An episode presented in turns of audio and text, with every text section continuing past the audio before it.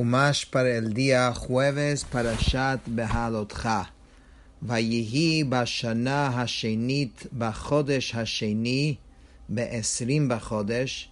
Y sucedió que en el segundo año, en el segundo mes, en el vigésimo del mes, Na'ala He'anan Me'al Mishkan Ha'idut. La nube fue levantada de encima del tabernáculo del testimonio. Dice Rashi, Bachodesh Hasheni, el segundo año, en el segundo mes. Por lo tanto, forzosamente debes decir que Am Israel permaneció doce meses menos diez días en Joreb, puesto que en el novilunio de Sivan acamparon ahí, o sea, en Rosh Chodesh Sivan es que acamparon, y únicamente partieron de allí hasta el 20 del mes de Iyar, de Iyar del año siguiente, como dice en este pasuk. O sea, desde Rosh Chodesh Sivan, unos días antes de Matan Torah, hasta el 20 de Iyar, faltando 10 días para Sivan del año siguiente, estuvieron en Har Sinai.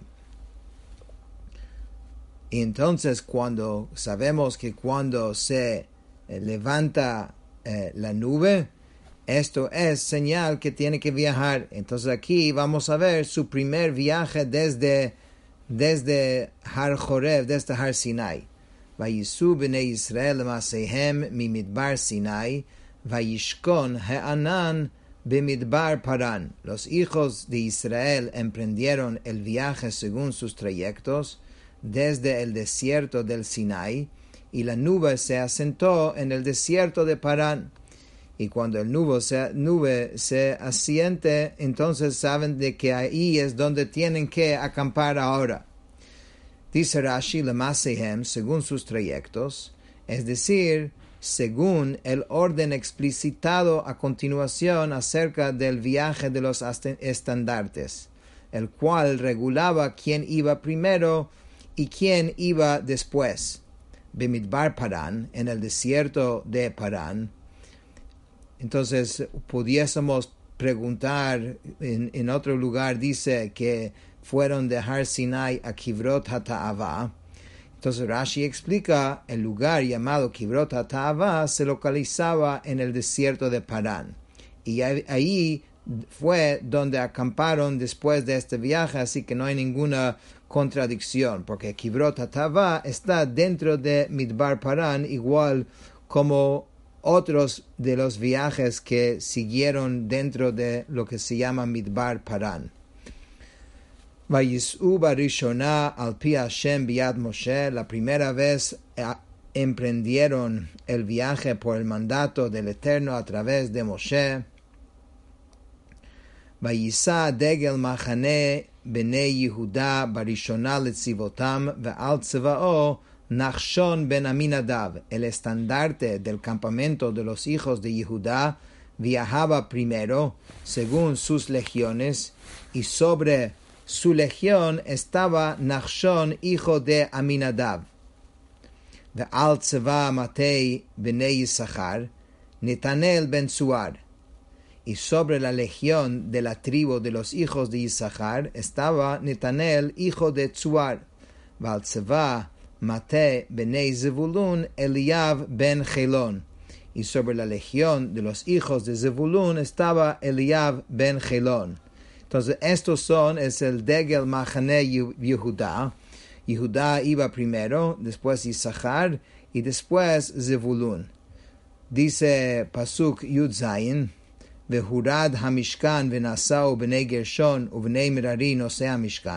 el tabernáculo era desmontado y entonces emprendieron el viaje los hijos de Gershon y los hijos de Merari, los portadores del tabernáculo. Dice Rashi Hamishkan, el tabernáculo era desmontado. Una vez que el campamento de Yehudá emprendía el viaje, como el Pasuk acaba de explicar, entonces Aarón y sus hijos entraban al tabernáculo y desmontaban el velo, el parojet, con el cual recubrían el arca del testimonio, como dijimos, cuando el campamento emprende el viaje, Aarón y sus hijos vendrán, etc. Luego llegaban los hijos de Gershon y los hijos de Merari y desmontaban el tabernáculo y cargaban todas las partes en las carretas y emprendían la marcha. marcha. Por su parte, el arca y los demás utensilios sagrados, que era la carga de los hijos de Kehat permanecían recubiertos y colocados en las varas hechos a sus costadas, costados para transportarlos hasta que emprendía la marcha el campamento de Reuben y después tras de ellos emprendían el viaje de los Kehatim. Pasuk Yudchet 18 Venasa degel machane Reuven litzivotam al Elitzur ben Shideur, luego emprendía el viaje, el, estandarte de los hijos de Reuven, según sus legiones, y sobre su legión estaba Elitzur ben Shideur, al mate bnei Shimon Shilumiel ben Surishadai, y sobre la legión de la tribu de los hijos de Shimon estaba Shilumiel, hijo de Tsurishadai, al mate bnei Gad Eliasaf ben Deuel, y sobre la legión de la tribu de los hijos de Gad estaba Eliasaf, hijo de, de, Uel. Entonces aquí tenemos eh, lo que se llama el eh, legión de Reuben, el estandarte de Reuben que consistía de Reuben, Shima, y Gad.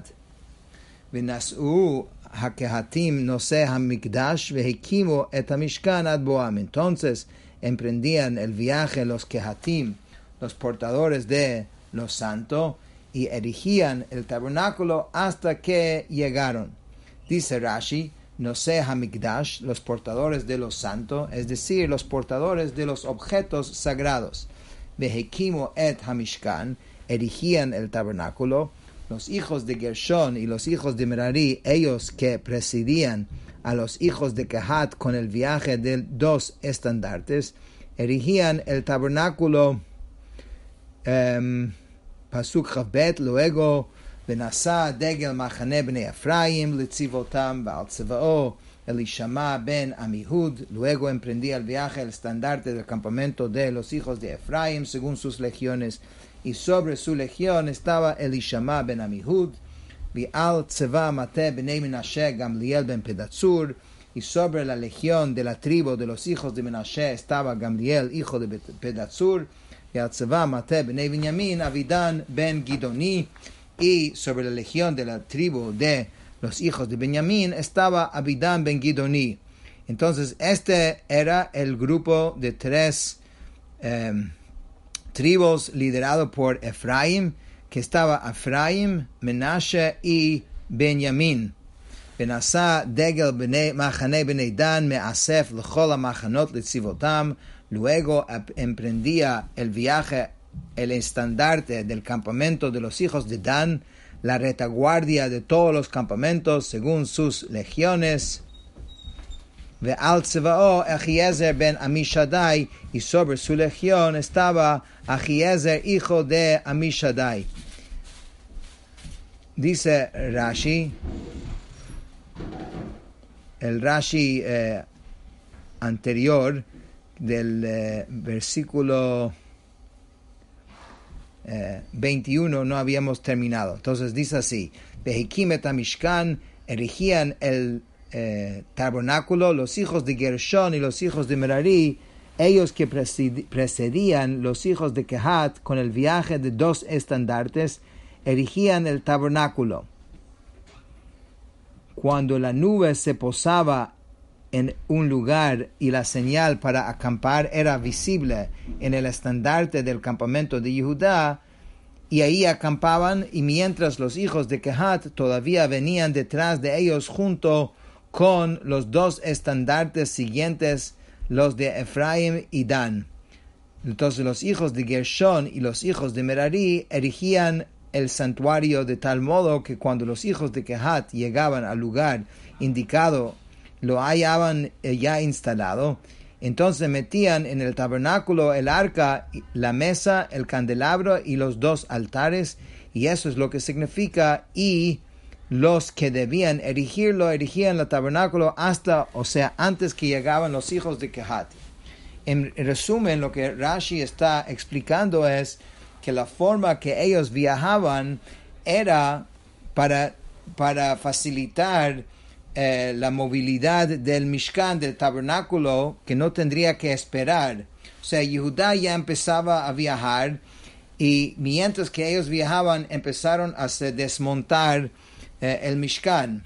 De tal forma que cuando llegaban al lugar donde tenían que llegar, ya montaban eh, el tabernáculo para que cuando llega el Aron HaKodesh, entonces ya tenía directamente donde estar guardado. Entonces era un sistema muy, muy organizado, donde cada uno salía y hacía su trabajo para, eh, para, para permitir que el Mishkan sea lo menos tiempo posible desarmado. Entonces, de tal forma que cuando llegaba ya la última, la última eh, grupo de tribus, entonces ya en ese momento el Mishkan prácticamente ya estaba montado. Me asef lechola machanot, la retaguardia de todos los campamentos en el Talmud Yerushalmi, se halla lo siguiente. Puesto que la tribu de Dan era la más numerosa en población, viajaba en último lugar y cuando alguien perdía algún objeto, se lo regresaban. Hay quien afirma que las tribus de Israel marchaban en formación militar como una caja y ello lo infiere de que eh, está escrito tal como acampen, así viajarán. Y hay quien afirma, afirma que marchaban en forma, formación militar como un madero. Y ello lo infiere de que está escrito que la tribu de Dan era la retaguardia de todos los campamentos. ועל צבא מטה בני אשר פגיאל בן אוכרן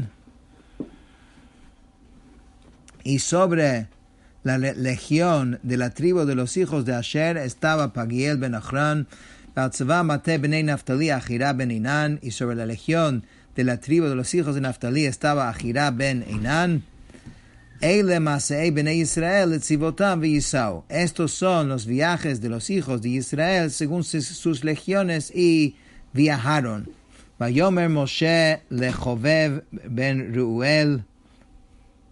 המדייני חותן משה נוסעים אנחנו אל המקום אשר אמר השם Oto eten lachem lecha itanu vehitavnu lach ki Hashem dibertov al Israel. Moshe dijo a Jobab, hijo de Reuel, el Midianí, suegro de Moshe, nosotros viajamos al lugar de que el Eterno habló, ese yo lo entregaré, ven con nosotros y te beneficiaremos, ya que el Eterno ha hablado de bien para Israel. Dice Rashi, estos son los viajes, es decir, en este orden que adoptarían en sus viajes, eh, y viajaron en ese mismo día, emprendieron el viaje. Jovav, Jovav, ¿quién es? Él es, dice Rashi Yitro, como se declara de los hijos de Jovav, suegro de Moshe. Pero entonces, ¿por qué el versículo declara acerca de las hijas de Yitro que ellos fueron a su padre Reuel, este hecho enseña que los hijos también suelen llamar papá a su abuelo. Yitro poseía varios nombres, Yitro debido a que agregó Yiter, una sección en la Torah, Jovav debido a que amaba la Torah. Nosim anachnu el amakom, nosotros viajamos al lugar, quería decir, de inmediato, dentro de tres días, nosotros entraremos en la tierra de Israel, a la tierra de Israel. Moshe dijo esto porque en este primer viaje, desde su partida del monte Sinai, emprendieron el viaje con el propósito de entrar a la tierra de Israel. Solo que tal propósito no se cumplió porque pecaron en el incidente de los que buscan pretextos. Pero ¿por qué se incluyó junto con ellos? Porque todavía no había sido promulgado el decreto divino que no entraría Israel y todavía pensaba que podría entrar.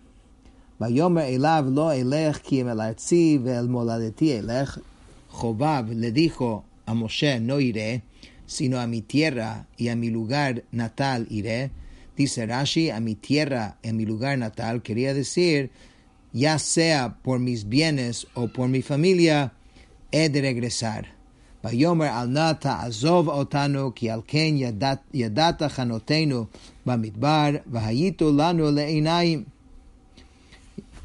Pero Moshe dijo, por favor, no nos abandones, puesto que has conocido nuestro acampar en el desierto y has sido como ojos para nosotros. Dice Rashi, por favor, no nos abandones. La expresión na no implica otra cosa que solicitud o ruego.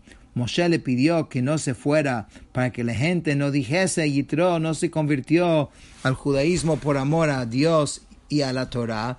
Lo hizo porque pensaba que los Gerim tendrían una parte, un patrimonio en la repartición de, de Eretz Israel. Pero ahora que vio que no tienen parte en ella, abandonó al Am Israel y siguió en su camino.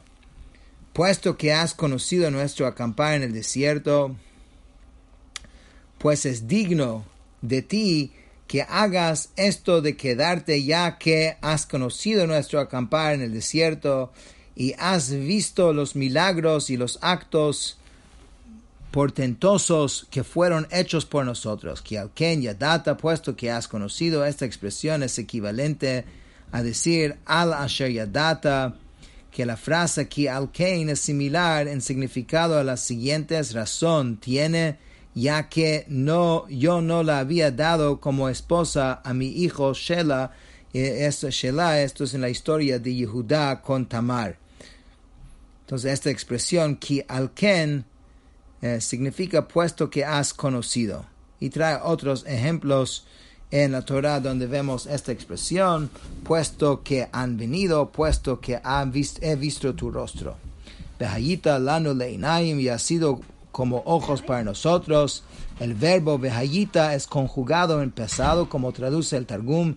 Otra explicación está conjugado en el tiempo futuro y el sentido del pasaje es el siguiente. Respecto a cualquier cosa que se oculta de nuestros ojos, tú serás quien ilumina nuestros ojos y nos señalarás, según otra explicación, cuando Moshe le dijo que sería como ojos para Israel, quiso decirle que serás tan querido para nosotros como la pupila de nuestros ojos, como se declara respecto a los prosélitos, amarán al prosélito.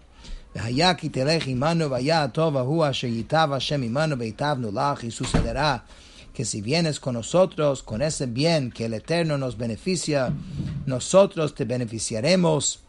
Dice Rashi, con ese bien y cuál fue el bien con lo que Am Israel fue beneficiado. Nuestros Jajamim dijeron que cuando los miembros de Israel repartieron la tierra de Israel, la parte más fértil de Jericó era de 500 por 500 codos de superficie, la cual dejaron sin adjuzcársele a, nadie.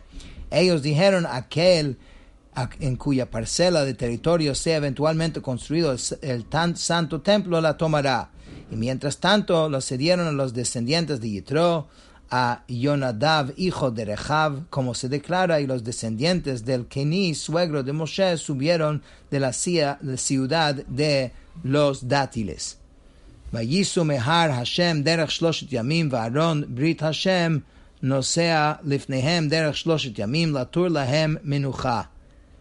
Eh, los hijos de Israel viajaron de la montaña del Eterno una distancia de tres días y el arca del Eterno viajaba delante de ellos a una distancia de tres días a fin de explorar para ellos un sitio de descanso. Dice Rashi, la nube del Eterno estaba encima de ellos de día. Eh, eh, disculpe el Rashi anterior, Derech Shloshet Yamim, una distancia de tres días la recorrieron en un solo día, ya que el bendito es deseaba hacerlos entrar inmediatamente en Eretz Israel. Y el arca del Eterno viajaba delante de ellos a una distancia de tres días. Esta es el arca que salía junto con ellos a la guerra y en el cual estaban colocados los pedazos de las primeras tablas que Moshe había quebrado. El arca se adelantaba a ellos una distancia de tres días de camino a fin de prepararles el sitio para acampar. Va'anan Hashem alehem yomam y la nube del Eterno estaba encima de ellos durante el día. Mientras que cuando viajaban del campamento. El último Rashi de hoy Siete veces aparece escrito la palabra Anán, nube, en el relato de los viajes. De sus viajes, esto alude a las cuatro nubes que los protegían por los cuatro lados, una nube por encima de sus cabezas, una debajo de sus pies, una delante de ellos cuya función era nivelar los terrenos elevados y elevar las partes bajas, así como matar a las serpientes y los escorpiones. Menamahané del campamento, es decir, del lugar donde acampaban. Con esto terminamos el Jumash de hoy.